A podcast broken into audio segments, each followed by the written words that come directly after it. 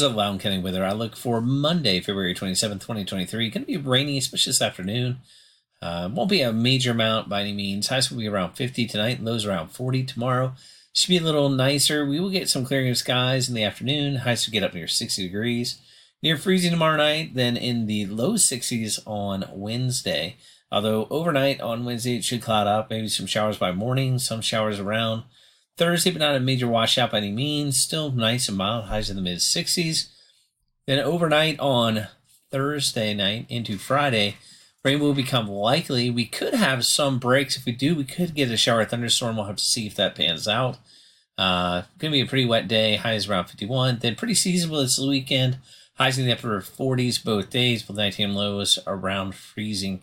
Long range looks like it will be below normal with temperatures in the longer range uh, and then maybe wetter than normal. We'll have to see if that pans out for anything. Have an awesome Monday. This is Bigger Loudoun County with Outlook.